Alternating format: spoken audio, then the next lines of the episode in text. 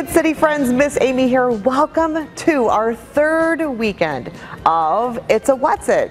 Now you might be wondering, what's a What's It? Well, just like before, let's get ourselves all warmed up. So I want half the room to say, what's a what, or what's a what's it? And I want the other half of the room to say, whatever you want it to be. All right, are you guys ready? Here we go. What's a what's it? Whatever you want it to be. What's a what's it? Whatever you want it to be. That's right, boys and girls, because a what's it is whatever we want it to be. It could be something ordinary, just laying around the house. Who knows what today's what's it is going to be? So, to, in today's story, let me get you guys a little warmed up. So, let me tell you guys what's going to happen. Did you guys understand anything I just said? No? Seems a little confusing? Well, I think today's story might help you understand okay? All right. Well, let's do our video to see what today's what's it is. Here you guys go. Ladies and gentlemen, let's count down to the What's It!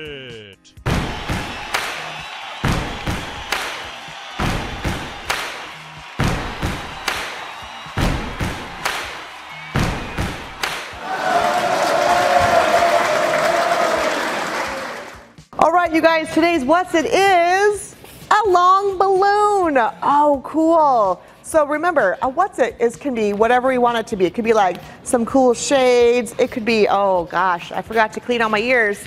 Uh, ear wax remover. It could be whatever we want it to be. Now let's do a quick review. Last weekend, we learned how God put a rainbow in the sky as a reminder of his covenant with us. Remember? What is a covenant? That's right. I kind of said it's like God's best pinky promise to us. But the thing is, God does not go back on his promises, right? So he promised to never flood the earth, and he will never do that again because he made that covenant, and the rainbow that we see in the sky is a reminder of that.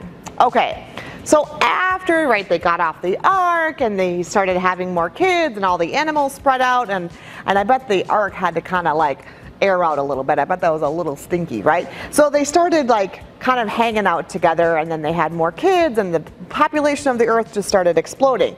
And God told them, He's like, I have one plan for you.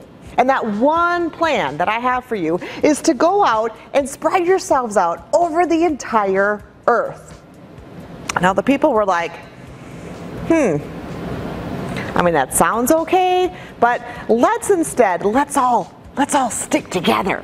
So they gathered up all their belongings like, oh gosh, like their pet rhinoceros and their cool shades and oh, I bet they had like a super soaker. Okay, so maybe they didn't have all those things, but they gathered up everything that they had in their sack and they started all huddling up together. Maybe they went for a long walk. They had like a walking stick, right? And they were all together. And then they found this beautiful valley and they decided that that's where they were all going to stay all together. And in the process of that, they thought, well, we probably need a place to stay, right? And they didn't have any like big trees to cut down back then. So instead, what they did was they would dig up some mud and they would form bricks and they started building things. And then they thought, let's build our city here and in the middle of it just to be awesome let's build this huge tower and let's see how tall we can get it. Maybe we can get it tall enough and we can get closer to God. Now, here's the thing, right? Does God see everything? Yeah. Does God know what's happening? Oh, yeah. Was that part of God's plan? Did He tell them to stick together and build their own little town? No. So here's what God did all the people spoke one language, and he thought, well, if they're all speaking the same language, I'm going to mess that up. So he messed up all their languages. So now Bob is over here, he's building bricks, and he's like, hey, and his friend Tom is like, sprechen Sie Deutsch? And then the other guy's over there, and he's like, blah, blah, blah, blah. And it sounded like a bunch of babble. They couldn't communicate with each other anymore. And if you can't communicate with each other, well, how are you going to continue to build this big tower? So, time after time, they found people who spoke their same made up babble, blah, blah, blah, blah, and they went off to one village, and these people over here went over to another village, and they started spreading out. Because whose plan was that from the very beginning to spread out over the whole earth? That's right. It was God's plan. Can I hear you guys make up a language real quick? I want to hear if you guys could make up a language, what would it sound like? Oh, cool. Everybody sounded a little bit different. I bet that's what that sounded like when they were trying to build that big tower, right?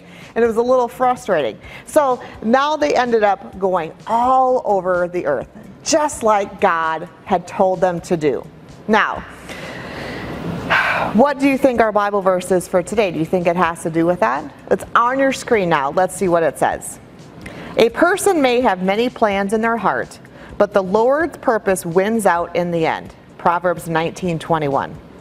So boys and girls, sometimes we put a plan in our hearts, right? Just like these people did, right? They thought, I don't need God's plan. I want my own plan. I want to stick together, right? And yeah, it sounds like a good idea, but God's plan always wins out. And sometimes we may think, but my plan is awesome. But you know what?